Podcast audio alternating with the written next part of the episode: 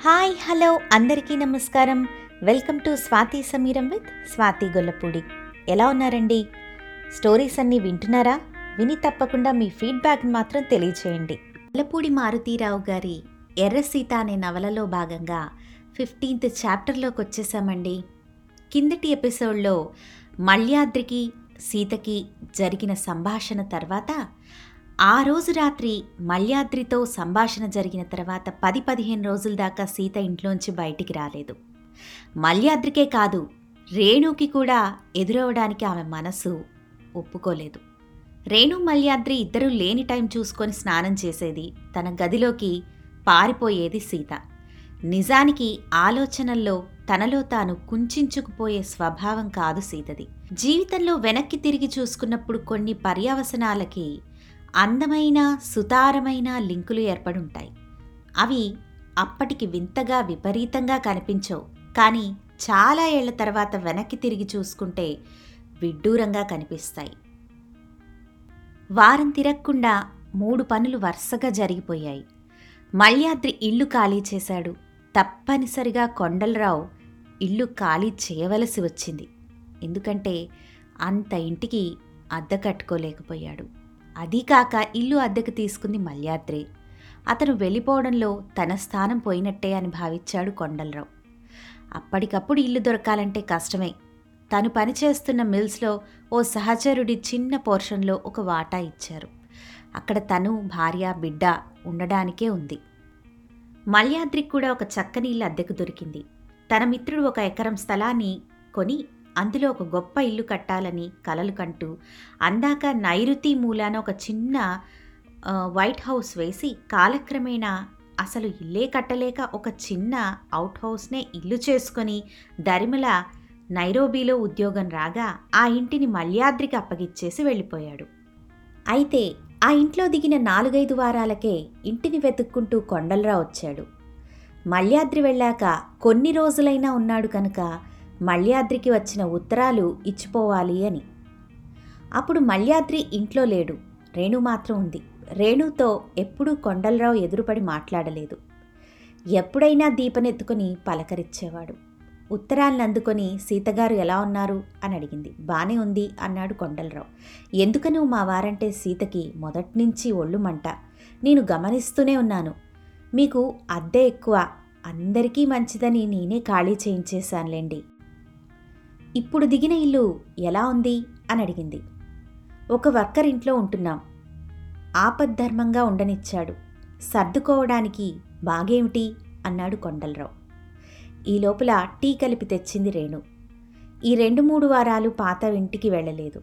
మరేవైనా ఉత్తరాలు వచ్చాయేమో ఒకసారి మల్యాద్రి గారిని వెళ్ళి చూడమని చెప్పండి అని చెప్పొచ్చేశాడు ఉన్నట్టుండి ఒక రాత్రి కొండలరావుని మోసుకొచ్చారు యూనియన్ మనుషులు. కొండలరావు చేతి మీద భుజం మీద యాసిడ్తో శరీరం కాలి ఉంది. మిల్లులోంచి వస్తూ ఉండగా రాత్రి షిఫ్ట్లో కొండలరావు అంటే ఇష్టం లేని యూనియన్ మనుషులు ఇద్దరు సైకిళ్ళను ఆపి మీద యాసిడ్ పోసేశారు. మరో వర్కర్కి చెంప కాలిపోయింది. ముందున్న అతను గావు కేక పెట్టేలోగా కాస్త తల తిప్పుకోవడానికి కొండలరావుకి వ్యవధి దొరికింది. ముఖానికి అడ్డు పెట్టుకున్న చెయ్యి ఒక్క ఉదుటున పక్కకి తిరిగినందువల్ల భుజము కాలాయి. మొదటి వర్కర్ని ఆసుపత్రిలో ఉంచారు. కొండలరావుకి మాత్రం ప్రథమ చికిత్స చేసి ఇంటికి పంపించేశారు. కొండలరావుకి జరిగిన నష్టం కన్నా కుటుంబాల పరామర్శ యాసిడ్ పోసిన వాళ్ళ మీద ఆకాశం పగిలేలాగా వాళ్ళు పెట్టే శాపనార్థాలతో కాలనీ కాలనీ అంతా దద్దరిల్లిపోయింది. ఇంత ముమ్మరం ఈ రద్దీ సీతకి కొత్త. అందరూ వెళ్ళాక గోడని ఆనుకొని మొదటిసారిగా భోరుమని ఏడ్చేసింది. కొండలరావు లేచి సీతని ఓదార్చాడు. మొదటిసారిగా ఈ ఉద్యోగం ఈ జీవితం వీటన్నిటికీ ముగింపు రాసి మరేదైనా దారి వెతుక్కోవాలి అని అనిపించింది ఆ మాటే కొండలరావుతో అంది. కొండలరావు నవ్వాడు. మరేం భయం లేదు సీత. ఈ పని ఎవరు చేశారో వారి సంగతి ఏంటో నాకు తెలుసు. నేను చూసుకుంటాను. పద నిద్రపోతూ గాని అన్నాడు. సీత వణికిపోయింది. కొండలరావులో అంత ఆవేశం చూడడం ఆమె కదే మొదలు. ఆ సంఘటన తర్వాత కాలనీలో వాతావరణం మారిపోయింది. కొండలరావు పూర్తిగా మారిపోయాడు. ఎక్కువ చదువు ఎక్కువ సామర్థ్యం ఎక్కువ ఆస్కారం ఏమీ లేని వ్యక్తికి ఉన్నట్టుండి తను బతికే సమాజంలో ప్రాముఖ్యం వచ్చేసరికి ఏమవుతాడు? ఏమవుతాడు? సమాధానం కొండలరావు అవుతాడు. ఇది అనుకోకుండా కొండలరావుకి దక్కిన పాపులారిటీ. ఊహించకుండా దక్కిన నాయకత్వం. ఆ తర్వాత కొండలరావు ఇల్లే ఓ వర్గానికి కార్యాలయం అయిపోయింది తాను ఉంటున్న ఓ పోర్షన్ పక్కనున్న రెండు గదుల్ని వెంటనే ఖాళీ చేయించారు. రాత్రి పగలు తేడా లేకుండా అక్కడ మంతనాలు సాగాయి. ఇరవై రోజులు తిరగకుండా కొండలరావు ఒక వర్గానికి నాయకుడైపోయాడు. ఆ నాయకత్వం అతని జీవితంలో ఓ స్వర్ణయుగం ఓ చారిత్రాత్మక ఘట్టం ఓ అపురూపమైన అవకాశం. ఓ వరం. అప్పుడప్పుడు రాత్రి రెండు మూడు గంటల వరకు మంతనాలు సాగాయి. సీతకి నెమ్మదిగా ఆరోగ్యం దెబ్బతినడం ప్రారంభమైంది. మొదటిసారి తనని అర్థం చేసుకోలేని భర్త దొరికాడు అని కొండలరావుతో అంది. మొదటిసారి అర్హత చాలని భార్యని కట్టుకున్నానని సీతతో అన్నాడు కొండలరావు. సీతకి ఏడుపు రాలేదు. కోపం వచ్చింది. ఈ ఆలోచన పురుషాధిక్యతలో ఒక భాగం. ఏ ఆధిక్యత లేని పురుషుడితో ఏదో ఒక పెద్దరికం దక్కినప్పుడు పక్క వ్యక్తి పట్ల కలిగే చిన్న చూపది. భార్య పెరుగుతున్న భర్త ఆధిక్యతను పంచుకుంటుంది. కొత్తగా దక్కిన ఆధిక్యతని నిలదక్కుకోవాలని భర్త భార్య అర్థం చేసుకోలేనంత పెద్దరికం అనుకుంటాడు అంటాడు. మొదటిసారి మధు భవిష్యత్తు గురించి సీత భయపడింది. మొదటిసారిగా దారి తెన్ను లేకుండా తను పోగు చేసుకున్న చదువుతో ఏదైనా ఉద్యోగం దొరుకుతుందా అనే ఆలోచనలో పడింది. జేఎంబారి అనే ప్రఖ్యాత నాటక రచయిత ఒక గొప్ప నాటిక రాశారు. ఊహించనంత పెద్దరికాన్ని సాధించిన భర్తగారు క్రమేపీ ఇంట్లో భార్య సహచర్యాన్ని స్నేహాన్ని నష్టపోతూ ఉంటాడు. అతని ఔన్నత్యం ఓ పరాకాష్ఠని సాధించే స్థితిలో భార్య తన కష్టంతో పన్నెండు పౌన్లు సంపాదించుకొని ఓ టైప్ మిషన్ కొనుక్కోవాలి అనే ఆలోచన బలం చేసుకుంటుంది. దరిమిళ అతన్ని విడిచిపెట్టి వెళ్ళిపోతుంది. సొంత జీవితాన్ని వెతుక్కుంటూ సంవత్సరాలు గడిచాక బ్రిటిష్ రాణి సమక్షంలో సర్ అనే బిరుదును అందుకోబోయే భర్తగారు తన శుభాకాంక్షలకి సమాధానాలు టైప్ చేయడానికి ఒక టైపిస్ట్ మొదటి భార్యని పిలుస్తాడు. వస్తుంది. తనని కాదని ఎంత నష్టపోయిందో ఆమెకు గర్వంగా చెప్పి ఏ అంతస్తుని పంచుకుంటున్న రెండో భార్యని పరిచయం చేస్తాడు. మొదటి భార్య నవ్వుకొని వెళ్తూ రెండో భార్య కూడా పన్నెండు పౌండ్లు సంపాదించుకోవాలనే స్థాయికి వచ్చింది అని సర్ అని హెచ్చరించి వెళ్ళిపోతుంది. ఇంత కథ చెప్పడానికి నేపథ్యం సీత మొదటిసారిగా తనను తాను సాధించుకోవలసిన ఉపాధి కోసం ఆలోచించింది. ఈ సందర్భంలో వాళ్ళిద్దరికీ జీవితం అనుకోని మలుపు తిరిగింది. ఉన్నట్టుండి మూడు రాత్రులు కొండలరావు ఇంటికి కూడా రాలేదు. ఎక్కడికి వెళ్ళాడో ఏమైపోయాడో కూడా తెలియదు సీత కంగారు పడిపోయింది. ఏం చేయాలో తెలియక వికవికలాడిపోయింది. నాలుగో రాత్రి తెల్లవారుజామున కొండలరావు వచ్చాడు. మరో నలుగురితో అతన్ని అతనితో వచ్చిన వాళ్ళని చూసి సీత నిర్వీణురాలైపోయింది. నాలుగు రాత్రులు నాలుగు పగళ్ళు నిద్రాహారాలు లేని వాళ్ళలా ఉన్నారు. నలభై గంటలు నేల మీద కూర్చోకుండా నిలబడి గడిపిన వాళ్ళలా ఉన్నారు. పది రోజులు అడవిలో అవే బట్టలతో తడిసి తిరిగిన వాళ్ళలా ఉన్నారు. అలాంటి అవతారాల్ని సీత ఎన్నడూ చూడలేదు. కొండల్లోని చూసి పలకరించడానికే బెదిరిపోయింది సీత. పలకరిస్తే పలికే స్థితిలో లేడు. వాళ్ళు ఐదుగురు సరాసరి పక్క గదిలోకి వెళ్ళి తలుపు బిగించుకున్నారు. తర్వాత సీతకి నిద్ర పట్టలేదు. తెల్లవారగానే ఎదురుపక్ష నాయకుడి శవం రోడ్డు పక్క తుప్పల్లో దొరికిందని అందరూ చెప్పుకున్నారు. ఆ మధ్యాహ్నం రెండు గంటల సమయంలో పోలీసులు ఒక్కుమ్మడిగా వచ్చి మూసిన తలుపుల్ని బలవంతంగా తెరచి ఐదుగురికి బేడీలు వేసి తీసుకెళ్ళిపోయారు. ఆ క్షణంలో కాలనీలో రేగిన హాహాకారాలు ఎన్నడూ చూడలేదు సీత. గుడిలో దేవుడు మాయమైనట్టుగా ఆడవాళ్ళ గుండెలు బాదుకొని ఏడుస్తూ ఉంటే భయంతో ఏహ్యభావంతో వెగటుతో ఓ రకమైన నిర్వేదంతో సీత వాంతు చేసుకుంది. తలంతా దిమ్మెక్కిపోయింది. ఒళ్ళంతా చల్లబడిపోయింది. ఏం జరుగుతోందో కొంతకాలం అర్థం కాలేదు సీతకి. ఒంటరితనం ఎంత భయానకమో మధు తను ఉన్న ఆ ఇల్లు పదే పదే గుర్తు చేసింది. ఎవరో పేరు తెలియని వాళ్ళంతా అర్థం కాని భాషలో వచ్చి తనని ఓదారుస్తున్నారు. కొందరు తమిళంలో ఆవేశపడ్డారు. కొందరు ఆడవాళ్ళు కాగిలించుకొని ఏడ్చేశారు. ఈ తతంగమంతా జరిగాక ఒక్కసారిగా ఇల్లు ఖాళీ అయిపోతుంది. ఉన్నట్టుండి ఇంటిని నిశ్శబ్దం ఆవరించుకుంటుంది. సీతకి ఇల్లెలా గడవాలో అసలు తెలియదు. రేపు ఎలా గడుస్తుందో కూడా తెలీదు. ఈ క్లిష్ట పరిస్థితికి పరిష్కారం ఏంటో ఎప్పటికీ తెలియదు ఏం చెయ్యాలో కూడా తెలియదు మూడు రోజుల తర్వాత మళ్ళీ పోలీసులు వచ్చారు ఇల్లంతా గాలించి ఓ కొడవలి ఓ చురకత్తి ఓ తుపాకీ బయటికి తీశారు. వాళ్ళు అడిగిన ఏ ప్రశ్నలకి ఆమె దగ్గర సమాధానం లేదు. ఎన్నాళ్ళ బట్టి ఈ హత్యకు కుట్ర జరుగుతోంది? ఈ ఆయుధాలు ఎవరు తీసుకొచ్చారు? హత్య చేయాలన్న చర్చలు ఈ ఇంట్లోనే జరిగాయా? జస్వంత్ అనే అతను ఎక్కడుంటాడు? ఇవన్నీ. సీత బిక్క చూపులు చూసింది. మరునాడు పోలీస్ కుక్కలొచ్చాయి. మూడో రోజున మఫ్టీలో ఉన్న బొత్తిగా భాష తెలియని సిఐడీలు వచ్చారు. ఇది మామూలు హత్య కాదు. దీనిలో యూనియన్ రాజకీయ నాయకులు ముఠా తగాదాలు అన్నీ ఉన్నాయి. ఈ వాతావరణంలో హత్య చేసేవాళ్ళు కొందరుంటే వాళ్ళని వాడుకునేవాళ్ళు కొందరుంటారు. మధుని గుండెలకు హత్తుకొని గదిలో ఓ మూలకి బల్లిలాగా కరుచుకొని కూర్చుంది. ఓ రాత్రికి కానీ ఇంటి ముందు సద్దుమణగలేదు కొండంత కష్టం నెత్తిన పడినప్పుడు ఎలాంటి వారికైనా పూర్వాపరాలు తెలియవు. కరచారణాలు అసలే ఉండవు. అందున సీత స్వతహాగా ఆత్మాభిమానం కల మనిషి. కొండలరావు ఆ తెరని అతి క్రూరంగా అతి హఠాత్తుగా అతి దారుణంగా చీల్చేశాడు. ఇప్పుడిక నిస్సహాయంగా సీత కుప్పకూలిపోయింది. మల్యాద్రి ఆ సమయంలో ఢిల్లీలో ఉన్నాడు. అమెరికాలో కంప్యూటర్ స్పేర్ పార్ట్స్ వ్యాపారం ప్రారంభించాలి అని అందులో మిత్రుడి సలహా తీసుకోవాలి అని పాల్రెడ్డి ఉద్దేశం. అప్పటికే ఆ రంగంలో మల్యాద్రి ఎంతో కొంత కృషి చేశాడు. మొదటి నుంచి మెదడు మల్యాద్రిది కచ్చు పాల్రెడ్డిది. ఇద్దరూ జోడుగుర్రాల్లాగా జీవితంలో సాగారు. ఆ ఉద్దేశంతోనే పాల్రెడ్డి మల్యాద్రిని అమెరికాకి రావాలి అని కోరాడు. కానీ మల్యాద్రి అంగీకరించలేదు. దానికి కారణం రేణు మరియు దీప. ఒకసారి మల్యాద్రి మరియు రేణు దీప ముగ్గురు ప్రయాణం చేస్తున్నారు రైలులో. అయితే మధ్యలో స్టేషన్ ఆగినప్పుడు ఆకలిగా ఉంది ఏమైనా తీసుకురా అని చెప్పి రేణు మల్యాద్రిని కోరుతుంది. స్టేషన్ వచ్చాక మల్యాద్రి కిందకి దిగి ఏవో తినుబండారాలు తీసుకొని వస్తాడు.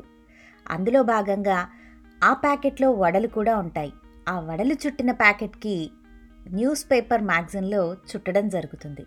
ఆ న్యూస్ పేపర్ మీద కొండలరావు అరెస్ట్ చేయబడ్డాడు అనే వార్త చదువుతాడు మల్యాద్రి. అంతే. ఆ తర్వాత నిద్ర పట్టలేదు కదా. ఇందులో ఏదో మోసం ఉండే ఉంటుంది.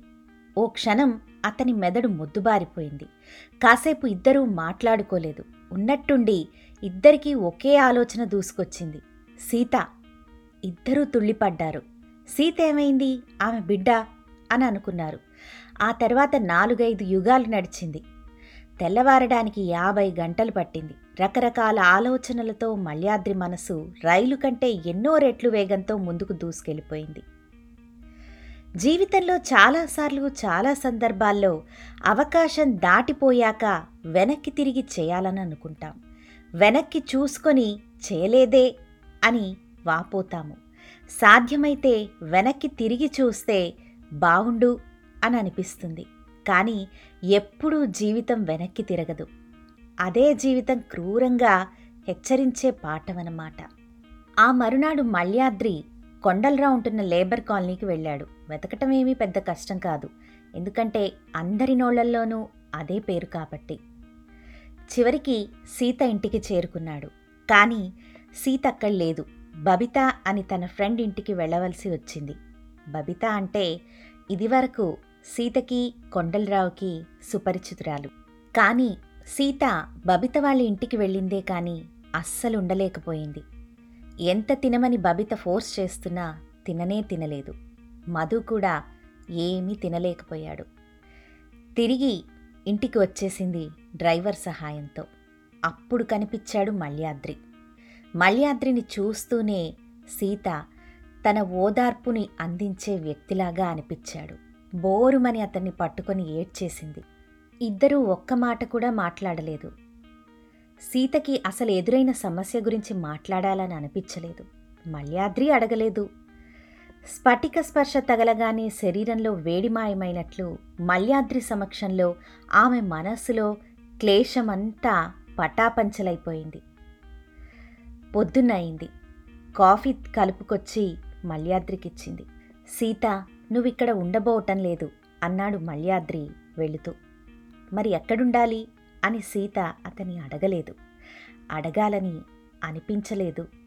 సముద్రంలో కొట్టుకుపోతున్న మనిషికి దొరికిన ఒక కొయ్యదుంగ ప్రయాణాన్ని గురించి ప్రశ్న అనవసరం కదా. కానీ మల్యాద్రి మనసులో ఆ రాత్రి చాలా ప్రశ్నలకు సమాధానాలు దొరికాయి. పది పన్నెండు రోజుల తర్వాత మొదటిసారిగా రిమాండ్లో ఉన్న కొండలరావుని కలిసి ఏర్పాటు చేశాడు మల్యాద్రి. సీతను తను స్వయంగా తీసుకెళ్ళాడు కొండలరావు పోలిక పట్టలేనంతగా మారిపోయాడు. కానీ ఊహించిన దానికన్నా బావున్నాడు. తన జీవితంలో సీత అనే భార్య మధు అనే కొడుకు ఉన్నారా అని ఆశ్చర్యపోయేంతగా మారిపోయాడు. ఎంతో కాలం కిందట పూర్వాశ్రమంలో మనుషుల్ని చూసినట్టు వాళ్ళిద్దరినీ చూశాడు. ఆమె పక్కనే మల్యాద్రి ఉండడం అతనికి తృప్తి కలిగింది. మాకు తెలిసిన చాలామంది మిత్రులున్నారు. లాయర్ని మాట్లాడతాను అన్నాడు మల్యాద్రి. అవసరం ఏమీ లేదు. ఆ పని అప్పుడే జరిగిపోయింది. యూనియన్ లాయర్ ఉన్నారు అన్నాడు కొండలరావు ముక్తసరిగా. జరిగిన దానికి చాలా విచారంగా ఉంది కొండలరావు అన్నాడు మల్యాద్రి. నాకేం లేదు అన్నాడు కొండలరావు. మీరు అరెస్ట్ అయ్యాక సీత బొత్తిగా డీలా పడిపోయింది. నాకు తెలుసు అన్నాడు కొండలరావు. మీ స్నేహితులు ఆవిడకు సహాయపడలేదు. వాళ్ళు వాళ్ళ పనులతో బిజీగా ఉన్నారు.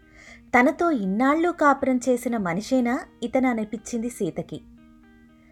ఆమెకి అప్రయత్నంగా కళ్ళల్లో నీళ్ళు తిరిగాయి. మల్యాద్రికి ఏదో ఇరుకైన వాతావరణంలోకి వచ్చినట్టు అయింది సీతు మలయప్పన్ అనే ఆయన నీకు రెండు వేలు తెచ్చేస్తాడు. మీ ఊరికి వెళ్ళు. ఎప్పుడు రావాలో నేను మళ్ళీ చెప్తాను. ఎక్కడికి వెళ్ళమంటారు? అని అడగలేదు సీత. ఎలా చెప్తావయ్యా? అని వాకబు కూడా చేయలేదు. నువ్వెక్కడుంటావో నాకు తెలిసేటట్టు చెయ్యి అని కొండలరావు కూడా అడగలేదు. లేవబోతూ ఉంటే మధు తలని అప్రయత్నంగా నిమిరాడు కొండలరావు. సీత గుండె నీరైపోయింది. ఏదైనా ముందు రోజు రాత్రి మల్యాద్రి మనసులో రూపందిద్దుకున్న ప్రణాళిక ఈ సందర్భం ఊతాన్ని ఇచ్చినట్టయింది. సీత జీవితాన్ని తను తిప్పబోయే మలుపులో సీతకేమీ అన్యాయం చేయలేదని పోలీసు నిర్బంధం గురించి తిరగవేస్తూ మల్యాద్రి అనుకున్నాడు. సీత మాత్రం తన మనస్సంతా అతలాకుతలమైపోయింది. తన మనిషి అనుకున్నవాడు తనకి తీరని ద్రోహం చేశాడు అని అనిపించింది. తర్వాత పదిహేను రోజులు మల్యాద్రి తనకు కనిపించలేదు. అయినా ఈసారి బెదిరిపోలేదు సీత. ఎక్కడున్నా మల్యాద్రి ఉనికి తనకి గొడుగు అని అర్థమైపోయింది. ఆమెని ఒకరోజు బయటకు తీసుకెళ్ళి ఫోటోలు తీయించాడు. అతను పెట్టమన్న చోట అవేమిటో అడగకుండా కారణం ఏంటో తెలుసుకోకుండా కాగితాల మీద సంతకం చేసేసింది. మరో రెండు రోజుల తర్వాత నందిత వంచింది. వస్తూనే సీతని వెరీ సారీ సీత ఏం జరిగింది? అనుకుంటూ గట్టిగా అడిగింది. నందితని చూడగానే సీతకు ఆనందం కలిగింది. ఇది తనకు తెలిసిన చిన్న ప్రపంచం. ఇందులో ఓ నందిత ఓ బబిత ఈ మల్యాద్రి. నీ గురించి ఎన్నిసార్లు అనుకున్నానో తెలుసా? పేపర్లో ఈ వార్త చదివేసరికి హడలిపోయాను. నిన్నెలా పట్టుకోవాలో తెలియలేదు. నాలుగైదు సార్లు కాలుగాలిన పిల్లిలాగా ఆ ఇంటికి తిరిగాను. ఓ రోజు ఆ సినిమా అమ్మాయి బబిత నీ అడ్రస్ ఇచ్చింది అంది. లక్ష్మీపతి కూడా చాలా సానుభూతితో పలకరించాడు. సీత మనసు విప్పి జరిగిందంతా నందితతో లక్ష్మీపతితో చెప్పు. సీత కళ్ళ ముందు భవిష్యత్తుకు తెరపడింది. అటుపక్క ఏం జరగనుందో ఏం జరగడానికి తన తను ఎలాంటి ప్రయత్నం చేయాలో తనకు అసలు అర్థం కాలేదు. తను మచ్కండ్లో పెళ్ళి చేసుకుని మద్రాసు వచ్చాక మొదటిసారిగా ఇంటి గురించి ఇంటికి వెళ్ళడానికి ఆలోచించింది. సైరంధ్రి సమక్షంలో తన తల్లి ఎలా ఉందా అని ఆలోచించింది. ఆడపిల్లకి కష్టంలో పుట్టిల్లు గుర్తొస్తుంది. సీతకి లోకంలో అన్ని తలుపులు మూతపడ్డాక వెళ్ళగలిగిన స్థలం అదొక్కటే అని అనిపించింది. కుందయ్య గారికి ఫోన్ చేసి తన తల్లి ఎక్కడుంది? వాకప్ చేయమని నందితతో చెప్పింది సీత. కొండలరావు జ్ఞాపకాన్ని మనసులో నుంచి ఒక పెద్ద కుంచెతో తె- చెరిపే ప్రయత్నం చేస్తోంది సీత. తన దగ్గర ఉన్న డబ్బంతా ఇచ్చి మచ్కండ్ చేరడానికి టికెట్ తెప్పించుకుంది సీత. ఎల్లుండే ప్రయాణం. ఆ సాయంకాలం చాలా రోజుల తర్వాత కనిపించాడు మల్యాద్రి. నువ్వు ఎల్లుండి ప్రయాణం అన్నావు సీత అన్నాడు. సీత ఆశ్చర్యపోయింది. మీకెలా తెలుసు? అంది తెల్లబోతు. మల్యాద్రి చిరునవ్వు నవ్వుతూ నాకు తెలిసినవి చాలా నీకు తెలీదు. ఎల్లుండి నీ ప్రయాణం. మీ ఊరికి కాదు నాతో అమెరికాకి. నువ్వు మధు కూడా ఏర్పాట్లన్నీ జరిగిపోయాయి. ఇది పాస్పోర్ట్. ఇది మనిద్దరి టికెట్స్. సీతకు ఒక్క క్షణం చుట్టూ ఉన్న ప్రపంచం కనిపించలేదు. ఇదండి ఇవాళ కదా హోప్ మీ అందరికీ నచ్చిందని భావిస్తున్నాను. చూసారా? సీత జీవితంలో ఎలాంటి మలుపులు తిరిగి చివరికి ఏ విధంగా అమెరికాకి చేరుకోబోతోందో? అదే అసలు అమెరికాకు వెళ్తుందా? వెళ్ళదా? కొండలరావుతో ఇక్కడే ఉంటుందా? ఒకవేళ ఉంటే అమెరికాకి వెళ్ళినట్టు మనకి కథను పరిచయం చేశారు కదా రచయిత. స్టోరీ మొదట్లో. ఇవన్నీ తెలియాలి అంటే మనం నెక్స్ట్ ఎపిసోడ్ వరకు వెయిట్ చేయాలి. అప్పటి వరకు సెలవు. నమస్తే.